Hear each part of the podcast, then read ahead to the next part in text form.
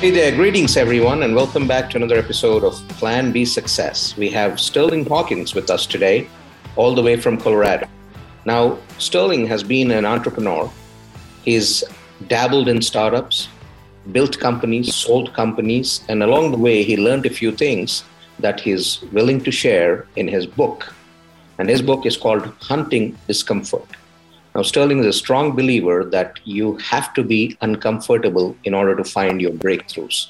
So let's learn what that's all about. So, welcome, Sterling. Thanks, Rajiv. Great to be here with you. Thanks for having me on. My pleasure. So, in your words, tell us a little bit about yourself. Uh, well, I think you captured the high points. I'm a, I'm an entrepreneur um, small investor, and I run workshops and keynotes for companies all over the world these days, all around how to create breakthrough results. You know, if we look at the world, um, I don't think there's any thoughts that we're going to go back to some stable condition. You know, we've got the pandemic fallout, we've got tech disruption continuing to increase, we've got global instability. You know it's a long list that every business every person is dealing with at a very individual level and also as a as a community. And i think there's a lot of power in predicting the future and there's plenty of tools for that. But my message and my work is more about no matter what happens how can we develop ourselves our companies and our cultures to be ready to handle it no matter what?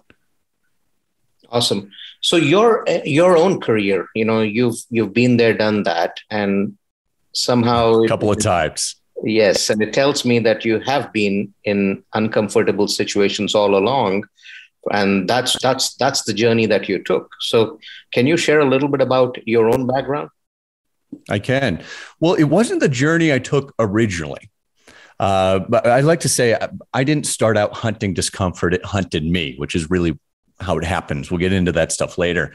But I started out, I founded a company with my dad actually, sold it to a group in Silicon Valley where it became part of uh, what was the Apple Pay before Apple Pay. It was a, a little fingerprint sensor that sat next to the credit card terminal, and all you had to do was put your finger down, and just like Apple Pay, all your credit card accounts would come up or your loyalty cards or whatever it was. And this is the early 2000s, right? So people would look at this, customers would look at it. More importantly, investors would look at this thing and say, wow, this is the future. So we went on to raise over $550 million, multi billion dollar valuation. I feel like there's a number of companies up in that stratosphere these days, but back in the early 2000s, we were like one of two or three. You know, it was a really big deal.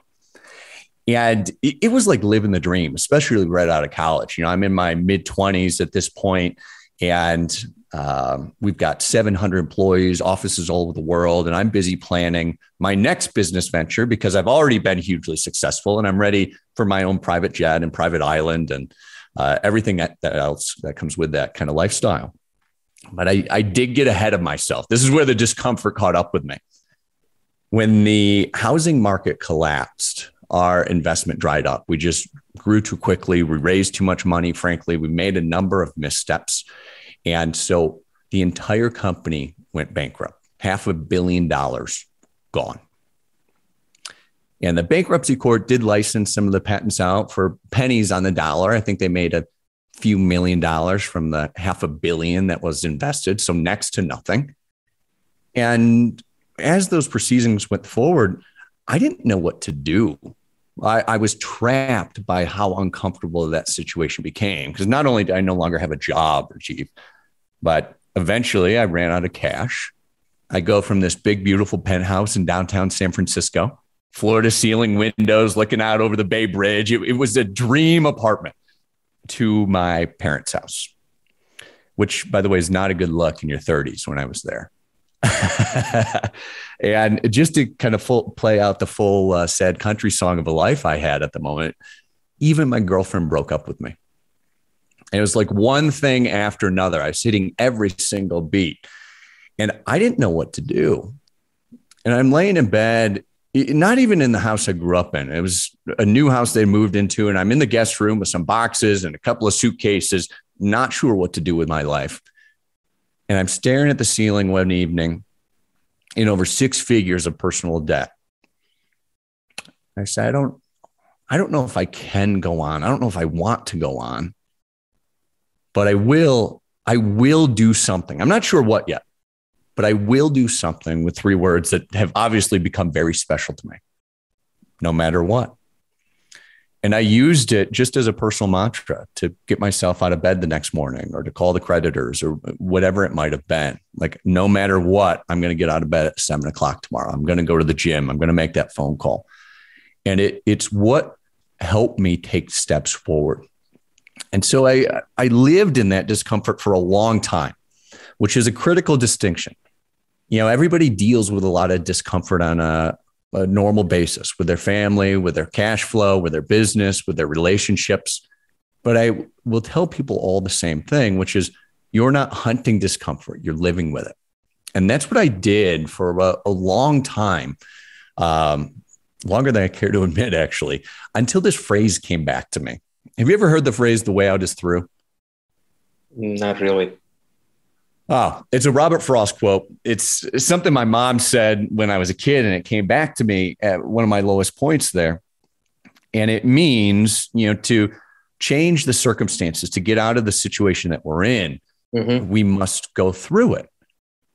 And when it came back to me, I thought, you know, the thing that's most terrifying to me at the moment is speaking in public. Like I had totally retreated from friends and business relationships. Like I was only uh, in it for survival at that point.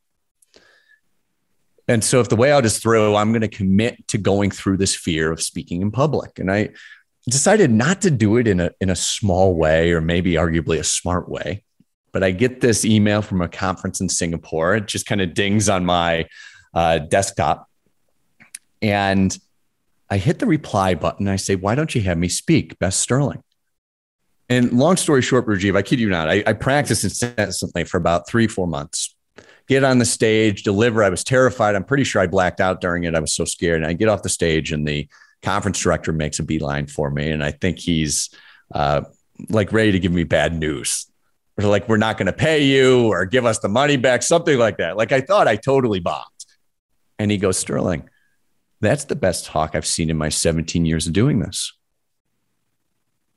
to this day, I, I don't believe that he actually was even in the talk that I gave. I'm convinced that he just says that to everybody. But he did go on to put me in touch with all of his conference director friends, and I had a speaking career on my hands. And it turns out, good old mom was right. The way out is through. And since then, I've understood that discomfort's not something to avoid. It's not something to run away from. It's not something to deny. It's actually specifically the location of where our next breakthrough is. And when we turn towards it and take steps through it, no matter what, that's where we start to achieve things that are maybe even beyond what we can imagine from where we sit today. Awesome. How did I do? Thanks. Is this is is hunting discomfort basically uh, unraveling your no matter what system? Is that what it is? That's what it is. Exactly. Going through the main kinds of discomfort that, you know, stop people, but when people are stopped, companies are stopped and they get stuck and mired in um, discomfort, although it doesn't look that way. Oftentimes, companies and people will, will use data and analysis to defend themselves from inevitable discomfort. Uh, it's not the smart thing to do. We have to learn more. We're not ready.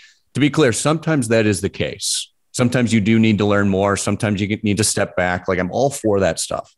But more often than not, it becomes a shield protecting the individual, the team, even the company from discomfort. And the only thing that shield does is act more like a cage, locking you into the results that you already have. Now, if you're happy with that, fantastic. But, you, but if you're committed to any increase in results beyond something mildly incremental, you have to go after that discomfort and there's five steps to do it you know i want to go back uh, to to the company that you talked about so is, is that is that convener uh, Convener was the company we sold uh, to the group in Silicon Valley. Yes.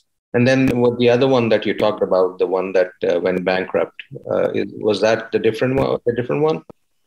Yeah. So it became part of a company called Solidus Networks. So and that- we were one of um, probably 10 or 12 companies that got rolled up into this massive entity. Okay. So was that Cart? Uh, no, Cart's a, a, separate business that I run today that works specifically with larger businesses to help them embrace innovation. Okay. So, you know, you saw the, you saw success really early with the company that you sold. And then you right. saw, then you saw what could go wrong with your other venture that, that went bankrupt. And then you took a total, total pivot turn to go after um, uh, a speaking career in which you pretty much stumbled into it, right? So when you really because it scared me, right? And when you look at it, right, that that's a pretty roller coaster ride. But uh, you know, yeah. let's talk about the timeline there, right? Um, from, you know, this time that's happening between being very successful and then going through this uh, you know uh, something totally unexpected as you're winding down that down that company. And now you have questions about your own um, self-confidence. You, you have questions about your own abilities um, before totally. you even get up and say okay what do i want to do next? Or you know uh, so what was that phase like you know? And how did you keep your head above water when when you were going through that phase yeah well, uh, I mean, that phase we covered it quickly was years. Right. You know, I, I didn't run out of cash immediately. Like it, it, it was a slow decline, and I just didn't have the resolve, conviction, um, or maybe the courage and confidence to do anything about it. Like I thought I was taking action. I thought I was trying to improve some things, but as I reflect on it, I was more interested in protecting um, my identity and everything that I thought that I knew than I was about growing and changing and doing something different. And that's a really hard thing to give up is our view of, of reality. And I do mean it on like a macro scale, like how we see the world. Um, it falls into one of three categories of things, like how we see ourselves, how we see another, and how we see the world at large. And for a long time, I was unwilling to give up the views, the beliefs that I had about those things. And like will happen to anybody if they refuse to give up their uh, perspectives on some of those things or own, hold them as the single truth, they will get stuck. Things do change. Reality doesn't change, but our view of it does. And it took a whole lot more discomfort to get to a place where I was uncomfortable enough to start giving some of those things up. Um, and you know, I, I, make light of it, talking about uh, as a depressing country song, which it was. Uh, but there were some really dark moments in there, you know, where I'm, um, you know, I don't talk much about it, but I'll share it with you and your listeners. Is I, I was seeing a doctor for anxiety, for depression. I was medicated for all those things, none of which I take today, by the way. Um, it got to a pretty dark place. And for me, it was necessary to get to that place to give up uh, some of the the opinions, the views, the perspectives that I held so dearly. And when I let go of them, new potential arose, like will for anybody. And, and what, what was the su- support system that you had at that point in time, externally and internally? Um, externally, I didn't have much. It was a, really my family, um, specifically my sister and my mom. Um, I've always been close to them, but through those dark times, especially close. Uh, I think what they did for me is uh, both provide some accountability, you know, that I was continuing on, I was taking some actions, I was doing the things that I needed to do in a, in a soft way, right? At least at the time. Uh, but what they also provided was a space of love and acceptance. You know, to move through those really hard times, sure, we need accountability. We need uh, some kind of mentorship or inspiration. We need some view of the future, but we also need the love and support because things can get pretty rough. How we look at ourselves, how we consider ourselves, um, sometimes cannot stand on its own when we're giving up the views of who we think we are. So that love and support for me was was critical. Um, internally, I developed a, a number of um, you could call them spiritual practices. You could call them um, mindful practices. I got deep into yoga. I got into breathing exercises. Um, I, have since gone on to, I'm sure, spend thousands of hours and I'm sure thousands of dollars on programs to develop myself to a point where, um, at least at the time, I was doing yoga on a regular basis. I was working out. I was doing breathing exercises. I was meditating. I was doing everything that I could to um, let go of who I thought I was. And those practices um, really gave me the, the internal uh, stability, or maybe better said, the internal courage to keep pushing forward. Awesome. So, can you, so your no matter what system that's basically yeah. uh, that's basically uh, something that came out through your own experiences something that's that's worked for you right that's right and i didn't even do it as, as like a system you know no matter what in the beginning as i shared was just this personal mantra to keep me going uh, to put one foot in front of the other and after i'd spoken in singapore and had this growing speaking career my sister, uh, who was a, a, fundamental part of helping me, you know, go there and be successful there, she listened to, you know, countless practice runs and she helped me with the slides. She even came to Singapore with me. You know, she started grabbing on to some of these loose principles at the time. Like now they're they're formalized in a book with all the research and everything else. But at the time, there were some loose principles, and she said, "I'm going to apply this myself."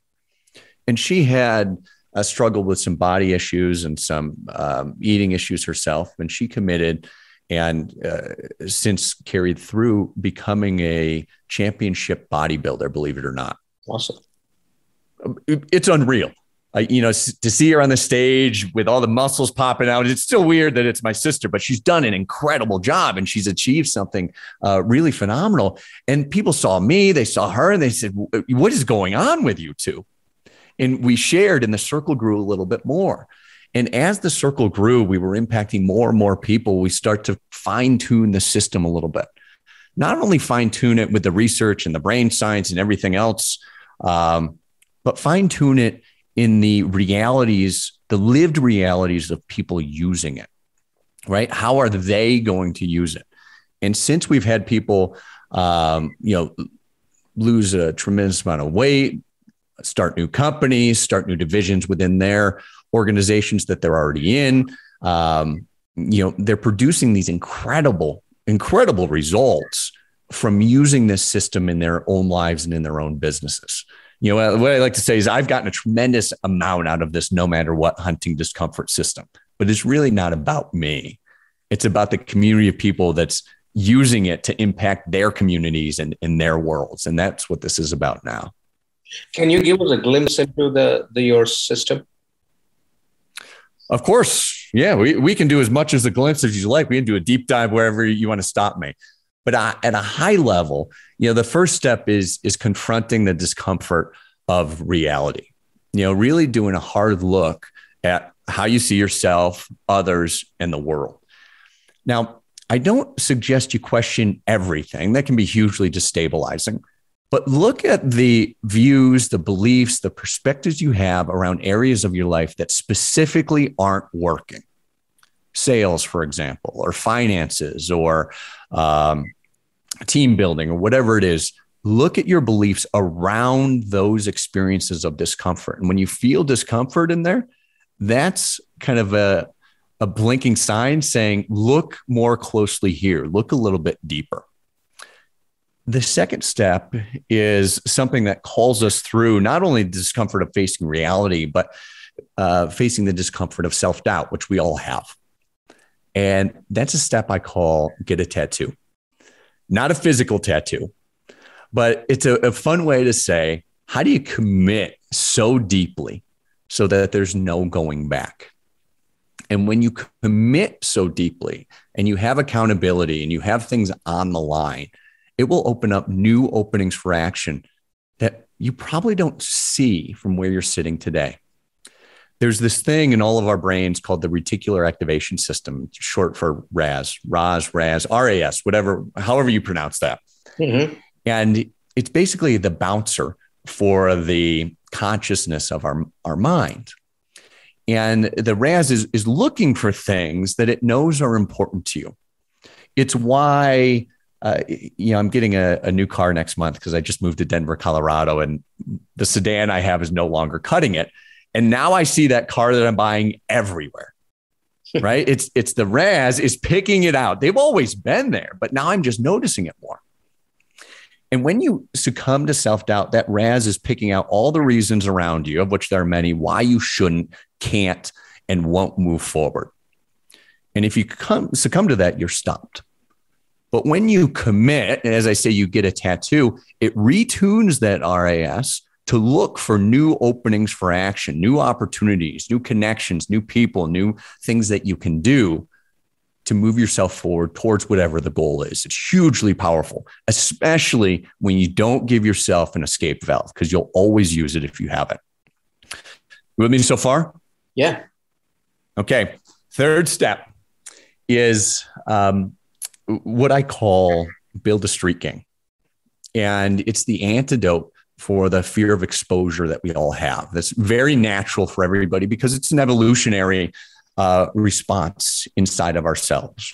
You know, as humans were developing eons ago, if they were rejected from whatever tribe they were in, it meant not that they were rejected, they had to find new friends, it meant death.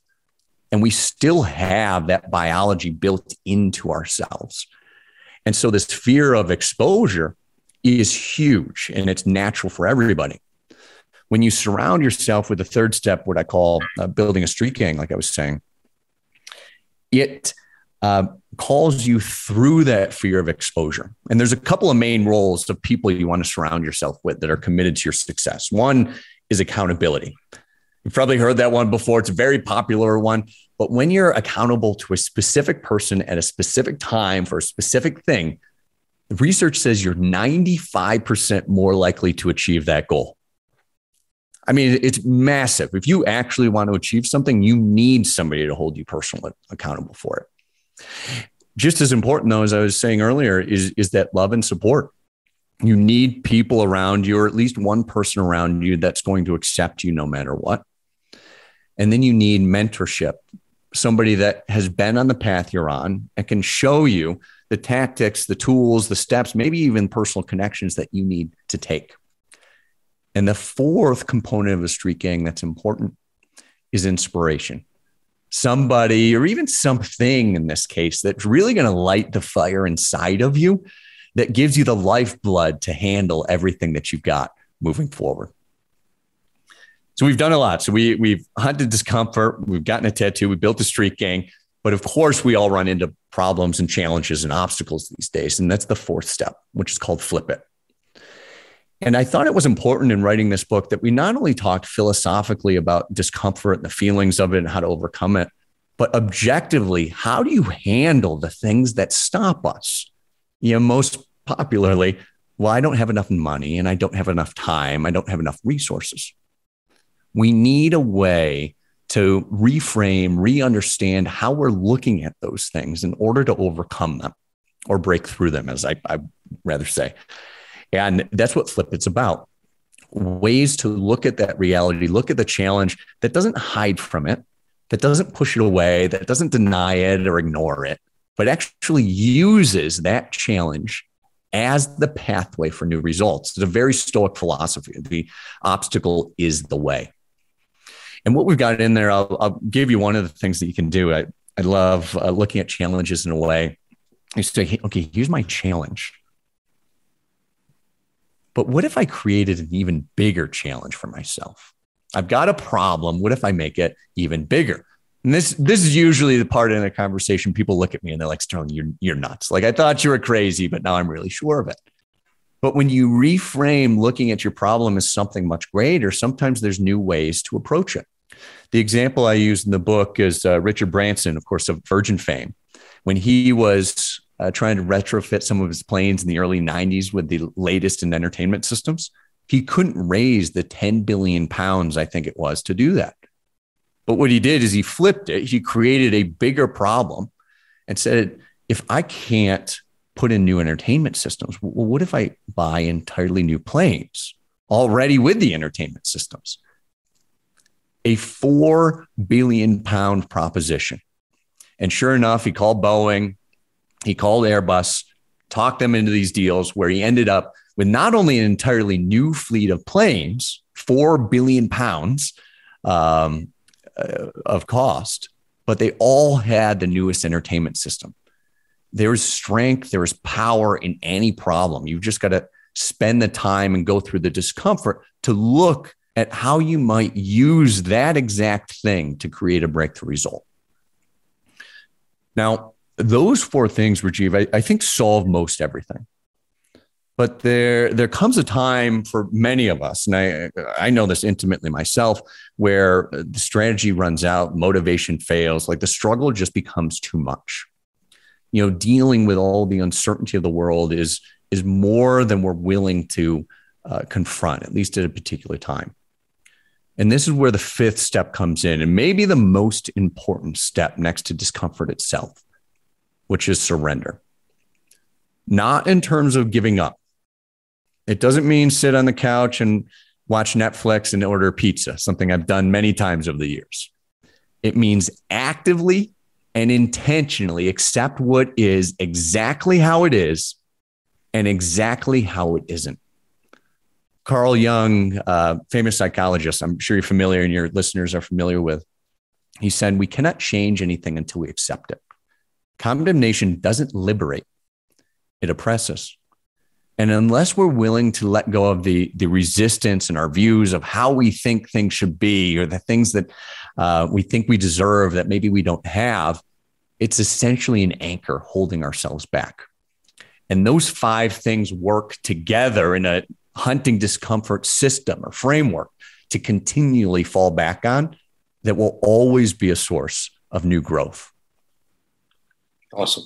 So, in terms of how you structured the book, um, is mm-hmm. this more like a workbook, or can people work with it? How does that work?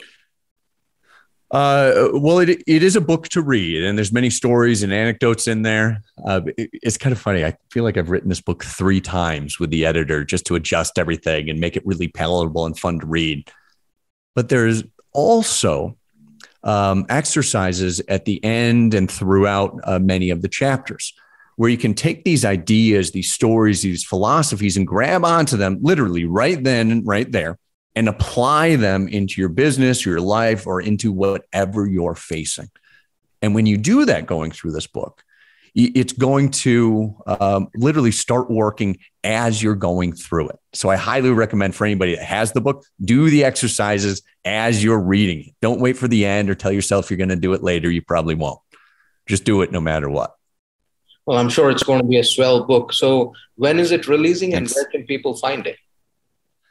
Uh, it comes out June 21st. Uh, it's available for pre order now. My publisher keeps telling me, tell people they can get it now. So you can order it now. It will show up on June 21st. And the best place uh, to find all the great bookstores where it's being sold is huntingdiscomfort.com. Um, you know, it's on Amazon, Barnes and Noble, anywhere great books are sold. Awesome. And then, uh, in terms of people that want to get in touch with you, uh, perhaps mm-hmm. to uh, understand your system better or to work with you, what's the best way to contact you? Yeah. Um, so my website is sterlinghawkins.com, and that's got information all about the keynote speaking, the workshops we do for companies, um, the retreats, the adventure retreats we do for the no matter what community and of course how to get involved with that community and all the social media and stuff that goes along with it. So sterlinghawkins.com is the place for all of it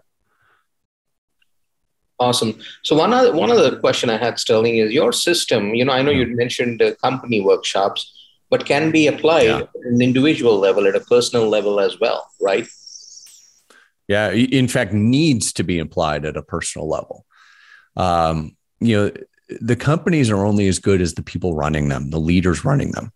And I mean that both in terms of the formal leadership of the company, where it says I'm chief uh, executive officer, but I also mean it in terms of the, the leaders of departments that maybe don't have it on a business card, but they're leading maybe on the front line with employees or clients or customers. It's important for all of them to hunt discomfort, to use this framework in how they approach literally everything. And as it's incorporated into the people that are running companies, it yields breakthrough results. One of the, my favorite, maybe overused examples is, uh, you know, I, I feel like I have to mention Amazon and Jeff Bezos. One of their go to phrases, like their motto is day one. With no matter if you've been there 10 years or it's your first day, you look at that day as it's your first day. They built the discomfort of your first day in a new job into how they want everybody to approach their job every single day. So they're questioning things, they're learning new things, they're asking why they're doing these things. And I think in no small part, that has created a culture that's produced explosive growth across countless industries. Awesome. Well, thank you so much for joining with us today, Sterling. Thank you for sharing your story and your system and your book. Very inspiring. Um, I'm sure the listeners will check it out and uh, wish you the very best uh, with your launch. Thank you, Ajay. Really appreciate being here. Thanks for having me on, and I look forward to staying in touch.